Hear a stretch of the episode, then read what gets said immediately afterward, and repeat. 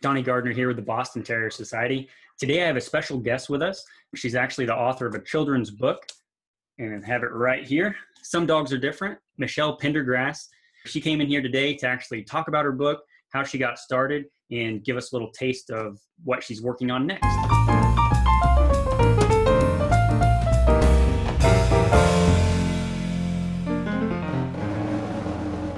Without further ado, Michelle, thanks for coming on. Thank you. Thank you for having me. Yeah, if you could just tell us a little bit about yourself and your book and kind of what made you want to write this. I'm Michelle Pendergrass. I have a three legged Boston Terrier named Murphy. We bring Murphy a lot of places, and most of the time when I would go to soccer games, I would hear people say, What's wrong with that dog? You know, it would be adults asking, kids asking. Sometimes they would come up and ask. And every time people ask that, it made me think that it would be a great idea to write a book so that people could read about Murphy. And then when they see something that's different, instead of thinking what's wrong, they can say, look mm-hmm. at how awesome that dog is. And then relating the dog situation to to people because I that's one thing that really made me think about is people look at dogs that have physical disabilities or disabilities um, that they're also thinking that people that are different that mm-hmm.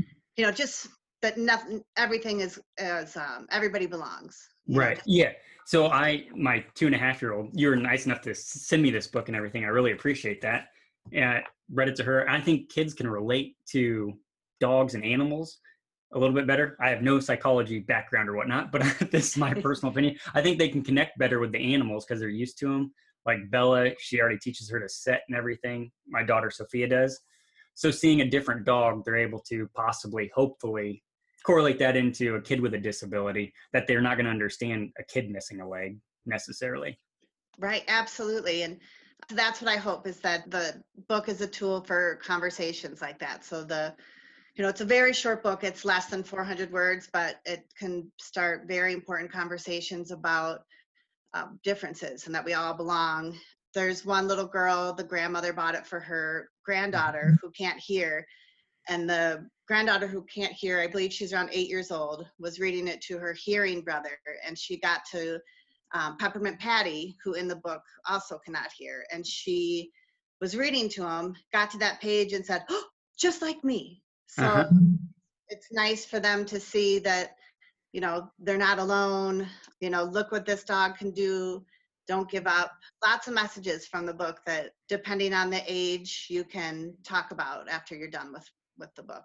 Right yeah absolutely. As far as murphy so how did he end up you know becoming a three-legged dog? So i worked at a veterinary hospital for 13 years mm-hmm. and love Boston Terriers, Bulldogs, any squished face dog. And a breeder brought in Murphy at six months old with a broken leg and said that they didn't want him. They gave him to the vet and just said, euthanize him, which of course they were not going to do. So everybody's calling me, come, come meet this dog. He has a broken leg. He needs a, a new home. And my husband said, do not, we had young kids at this time, so do not meet a puppy that has a broken leg so I didn't go meet Murphy, but they had fixed his leg. So I just went to go visit him when he was in recovery, um, and I left him. He was uh-huh. so cute. It was love at first sight. So we brought Murphy home. He became part of our family, and the orthopedic surgeon said he's his joints are so bad in his right leg. You will someday um, have to amputate it. And he mm-hmm. rebroke it about eight months later, jumping from the couch. It's been six years, over six years, that he's had 3 mm-hmm. legs. And it's it's the best thing for him. When he did have four legs, he was always limping on that leg. Mm, that's true. Mm-hmm. So I love to tell kids that when they ask what's wrong, you know, nothing is wrong. He is so much better with three legs. Um, he gets around great. Mm-hmm. As far as his other joints, are those fine? I mean, is there a risk of those being? They they X-rayed his left leg and everything was fine. Um, Murphy's eight, so mm-hmm. well, he's going to be eight years old. The older he gets, I'll probably put him on some joint supplements soon. Mm-hmm. Um, you know, he doesn't hike with us as much as he used to, even though he loves it. I just want to be really careful that you know as he gets older, it stays healthy. Yeah, my uh, in-laws they had a three-legged dog well obviously it was born with four legs it was an older uh, It was a mix. I don't remember what it was. It was one of the little, like a basset hound, basically. Oh, And it ended up living. Uh, I mean, it was already over ten years old whenever it had lost a leg. Yeah, it lived with Oh. three legs. I think for four years. I love when kids come up and ask though, what happened to your dog? And Mhm. you know that I, I can tell them the story and um, Murphy knows I'm talking about him right now. He keeps Mhm. looking over at me. Do you want to grab Murphy and Sure. So this is Murphy.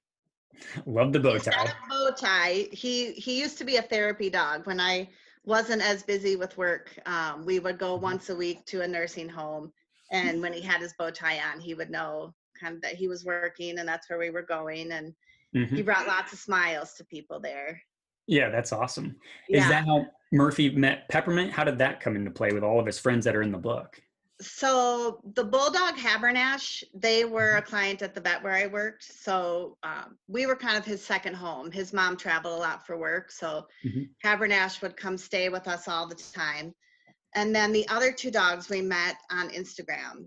Um, I Oh. follow so many dogs on Instagram. It's kind of you know Ellen and then a lot of dogs. That's funny. but I I got in touch with both of the owners of Peppermint Patty um, and Stevie, and instantly they were both so excited to have their dogs be part of this and um, Mhm. help, help show kids, um, you know, that these dogs are wonderful.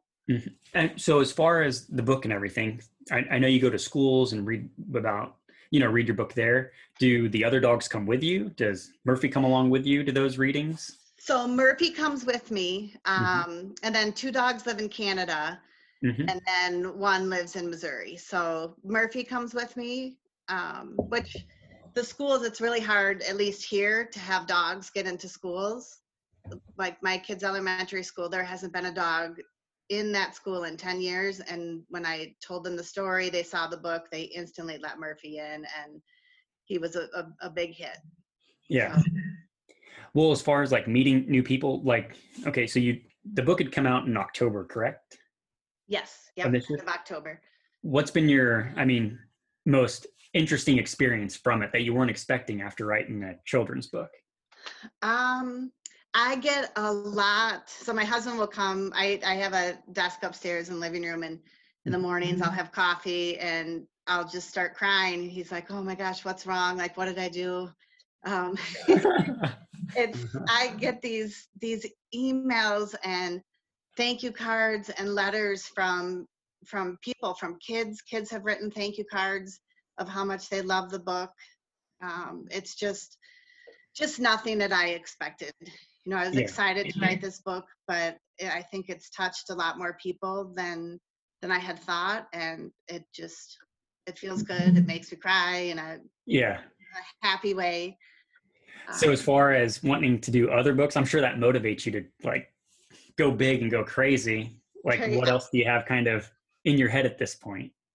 So I would love to do another book someday. Um, I've thought about doing a book, something related to how dogs just aren't here with us long enough, but that when they're gone, you know, that there's some in a good, happy place. And but right now it's more, you know, I can't wait to get back out and get back in the schools and read to more kids. As far as be, people being able to find you and everything, do you do any type of like reading at um, bookstores or libraries, or is it just exclusively schools at this point?